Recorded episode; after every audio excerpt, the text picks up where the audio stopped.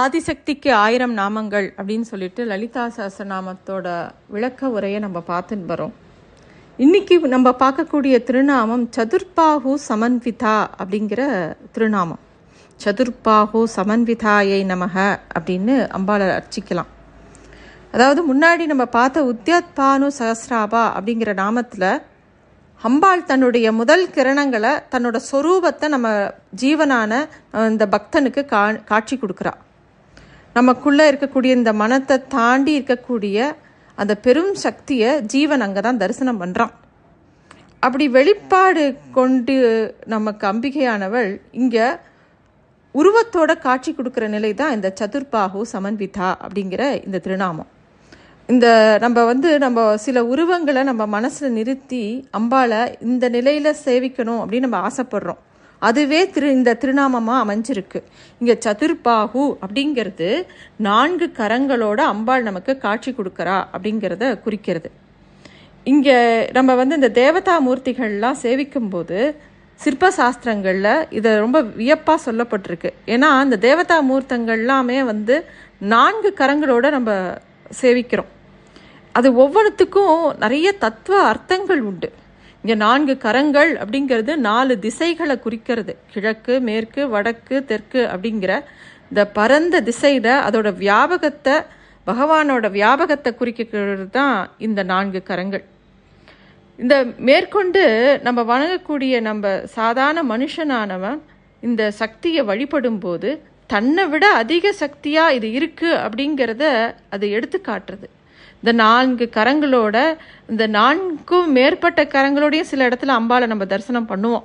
அத்தனை கரங்களும் சக்தியானவள் சர்வ வல்லமை படைச்சவ விதவிதமான ஆயுதங்களை அவ ஏந்தின்னு இருக்கா பலவிதமான ரூபங்கள்ல இருக்கா அப்படிங்கிறத நமக்கு காமிச்சு கொடுக்குறான் இதை இன்னும் நம்ம ஆழமாக பார்க்க போனோம்னாக்கா அம்பிகை வந்து பல்வேறு நிலையிலிருந்து நமக்கு அருள் பாலிக்கிறா முதலாவதாக இருக்கிறது பரம் அப்படிங்கிற நிலையிலேருந்து நமக்கு அருள் பாலிக்கிறாளாம். அதாவது பரபிரம்மம் பரம்பொருள் அப்படின்னு நம்ம சொல்கிறோம் இல்லையா?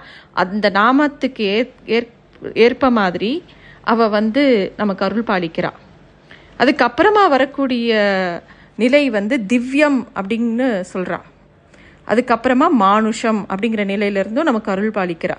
அதாவது நமக்கெல்லாம் அவதாரமாக இறங்கி வந்து குரு ரூபத்தில் மனுஷ ரூபத்தில் இறங்கி வந்து அருள் பாலிக்கிறது தான் இந்த மானுஷம் அப்படின்னு சொல்கிறது இதில் இந்த பரம் அப்படிங்கிறது நம்மளால் கொஞ்சம் கூட அனுமானிக்க முடியாத ஒரு நிலை. நம்ம சொன்னோம் இல்லையா எண்ணங்கள் எல்லாம் புரிஞ்சு எண்ணங்களால் தாட்ஸ்னால தொட முடியாத ஒரு நிலை அது. அருவமாக இருக்கக்கூடிய நிலை. அடுத்ததாக திவ்யம் அப்படிங்கிற நிலை தான் அந்த உருவத்தை நம்ம ஒரு மாதிரி நான்கு கரங்களோடையெல்லாம் நம்ம மனசில் நிறுத்தி வைக்கிறோம் இல்லையா? அதுதான் திவ்யம் அப்படிங்கிற நிலை. இப்போ உதாரணத்துக்கு எடுத்துட்டோன்னா பகவத்கீதையில் பகவான் கிருஷ்ணர் அர்ஜுனனுக்கு பகவத்கீதையை உபதேசம் பண்ணுறார் அதுக்கு முன்னாடி விஸ்வரூப தரிசனத்தை காமிக்கும்போது பரம் அப்படிங்கிற நிலையை காமிக்கிறார் அர்ஜுனனுக்கு. அர்ஜுனன் அதை தரிசனம் பண்ணிட்டு அப்படியே திகைச்சு போய் இருக்கான். ஐயோ போதும் இது எனக்கு வேண்டாம் அப்படிங்கிற அளவுக்கு ஏன்னா அவனால் அதை எடுத்துக்க முடியல. தனக்கு தன்னோட கிருஷ்ணன் நண்பனாகவே இருக்கணும் அப்படின்னு அவன் ஆசைப்படுறான். அடுத்ததா அவர் திவ்யம் அப்படின்னு இந்த நான்கு கரங்களோட சங்கு சக்கரம் கதை பத்மத்தோட அது காட்சி கொடுக்குறார். அப்பையும் அர்ஜுனனால் அதை எடுத்துக்கவே முடியல. வேண்டாம் வேண்டாம் என் கூட நன்னா பேசக்கூடிய நண்பனாவே வா அப்படின்னு கேட்குறான் அப்போ தான் மானுஷம் அப்படின்னு சொல்லிட்டு கிருஷ்ணர் வந்து மனித ரூபத்தில் வந்து அவனுக்கு பகவத்கீதையை உபதேசம் பண்ணுறார் இப்படிப்பட்ட நிலைகளை நம்ம கொஞ்சம் புரிஞ்சுட்டோம்னாக்கா இந்த சதுர்பாகு சமன்விதா அப்படிங்கிறது திவ்யம் அப்படிங்கிற நிலையை நிலையை குறிக்கிறது.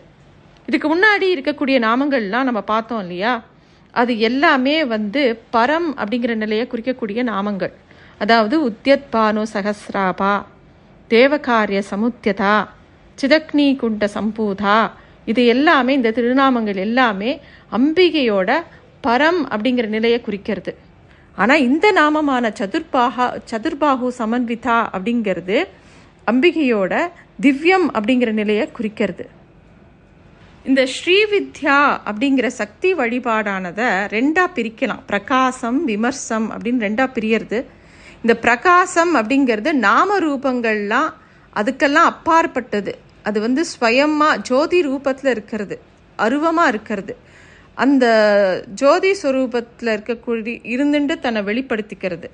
இப்படி பல உருவங்கள் வழியாக தன்னை வெளிப்படுத்திக்கிறது தான் விமர்சம் அப்படின்னும் சொல்லுவாள் இந்த சக்தி ரூபங்கிறது பிரகாசத்தை சிவஸ்வரூபமாகவும் விமர்சத்தை சக்தி ஸ்வரூபமாகவும் நம்ம எடுத்துக்கலாம்.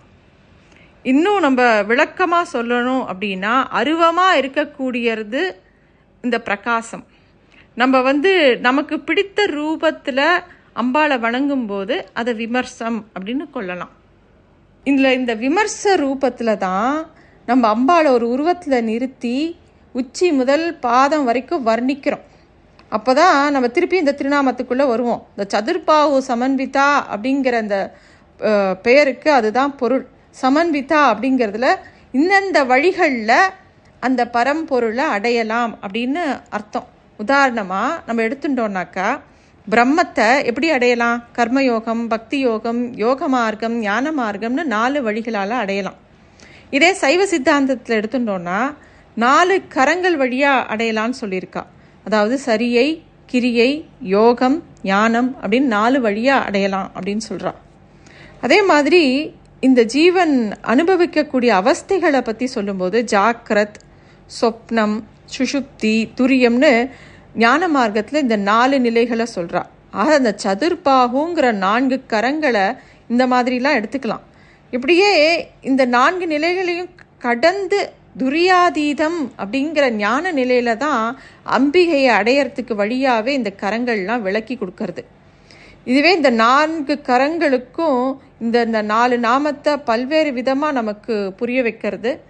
இந்த நான்கு கரங்களை தாண்டி இதோட இன்னும் உள்ளார்த்த அர்த்தம்னு நம்ம பார்க்க போனோம்னாக்கா அம்பிகையோட படைத்தலைவிகளாக நாலு பேர் இருக்கா? அஸ்வாரூடா சம்பத்கரி மந்திரினி வாராகி அப்படின்னு இந்த நாலு தேவிகளையும் முக்கியமாக குறிக்கிறது. அடுத்தடுத்து வரக்கூடிய திருநாமங்களில் இந்த நான்கு படைத்தலைவிகளோட வர்ணனைகளும் அவளோட தத்துவங்களையும் நம்ம விரிவாக பார்க்க போகிறோம் இந்த நாமத்தில் அந்த அம்பிகையை இப்படி நம்ம நான்கு கரங்களோட கருணையோட நம்ம கண்ணுக்கு அவள் காட்சி கொடுக்குறா. நம்ம எப்படி ஆசைப்படுறோமோ எப்படி நம்ம தியானிக்கணும்னு நினைக்கிறோமோ அந்த மாதிரி அம்பாள் நமக்கு காட்சி கொடுக்குறா. சரி இந்த சதுர்பாகு சமன்விதா அப்படிங்கிற திருநாமம் நமக்கு என்ன உதவி பண்ணும் அப்படின்னாக்கா நம்ம நிறையா இடத்துல கேள்விப்பட்டிருப்போம். ஒரு பிரச்சனையா ரெண்டு பிரச்சனையா ஏகப்பட்ட பிரச்சனை நாலா பக்கமும் பிக்கல் பிடுங்கல் தான் அப்படின்னு கேள்விப்பட்டிருப்போம். அப்படி நாலா பக்கமும் பிரச்சனைகளோட வாழக்கூடியவா எல்லாருமே இந்த திருநாமத்தை சொல்லும்போது அந்த பிரச்சனைகள்லாம் விலகி போகும். இந்த திருநாமத்துக்கு உண்டான கோவில் திருநாகேஸ்வரம். நம்ம எல்லாரும் திருநாகேஸ்வரம் அப்படின்ன உடனே நம்ம மனசுக்கு ஞாபகத்துக்கு வர்றது நாகதோஷ பரிகார ஸ்தலம் தான் ஆனால் நான்கு அப்படிங்கிற இந்த நாமத்தில் வரக்கூடிய நான்கு கரங்களோட அம்பாள் இந்த கோவிலில் அருள் அருள் புரியிறா. அங்கே போனால் அந்த காட்சியை நம்ம அழகாக சேவிக்கலாம். ஆயிரம் ஆண்டுகளுக்கு முன்னாடி தமிழரோட நாகரீகத்தை பறைசாற்றக்கூடிய கோவில் இந்த திருக்கோவில். ஆயிரம் வருஷ சரித்திரத்தை இந்த கோவிலில் பல கல்வெட்டுகளில் நம்ம பார்க்கலாம். இந்த மூலவரான நாகநாதரோட கோவில் சோமஸ்கந்தரோட அமைப்பை ஒட்டி நிர்மாணிக்கப்பட்டிருக்கு. நாகநாத சுவாமி முருகன் பிறையணிவாள் நுதல் அம்மை இந்த சன்னதிகள்லாம் ரொம்ப சிறப்பாக அமைஞ்சிருக்கு. அம்மையை தரிசிக்கும் போது சந்திரனோட குளிரமுதம் அப்படியே நம்ம அவளோட முகத்தில் சேவிக்கலாம். அம்பாள் ரொம்ப எளிமையாக இருப்பாள் அந்த அழகில் பிறை நிலவை வி விஞ்சி இருக்கக்கூடிய அந்த அருட்கோலத்தை நம்ம சேவிக்கலாம். அவளோட பேருக்கேற்ற மாதிரி கார்த்திகை பௌர்ணமி அன்னைக்கு கார்த்திகை தீபம் அந்த மாதிரி நாட்களில் நிலவோட வெளிச்சம் அம்பாள் மேலே விழுமா. அந்த மாதிரி அந்த திருக்கோவில் அமைக்கப்பட்டிருக்கு. அதை விசேஷமாக சேவிக்கலாம். இந்த கோவிலில் இன்னொரு அபூர்வ சிறப்பான விஷயம் என்னென்னா கிரிகுஜாம்பிகையோட சன்னதி. குன்றுமாமுலையம்மை அப்படின்னு அவளுக்கு தமிழில் பேர். இந்த சன்னதிகளை சுற்றி வெளிப்பிரகாரத்தை சுற்றி வரும்போது சமண முனிவர்களோட சிலைகள்லாம் நம்ம பார்க்கலாம். இந்த கோவிலில் முப்பெரும் தேவியரும் ஒரே சன்னதியில் இருக்கிறதா ஐதீகம். கிரிகுஜாம்பிகை தவக்கோலத்துலேயும் சரஸ்வதியும் லக்ஷ்மியும் பக்கத்தில் பக்கத்துலேயே இருந்து அவளும் அருள் பாலிக்கிறா ரொம்ப விசேஷமான கோவில். எல்லாரும் அவசியம் போய் சேவிக்க வேண்டிய கோவில். இந்த திருநாமத்துக்கு உகந்த கோவில். சதுர்பாகு சமன்விதா அப்படிங்கிறது தான் இன்றைய திருநாமம். எல்லாரும் இதையே ஜபம் பண்ணலாம். நன்றி.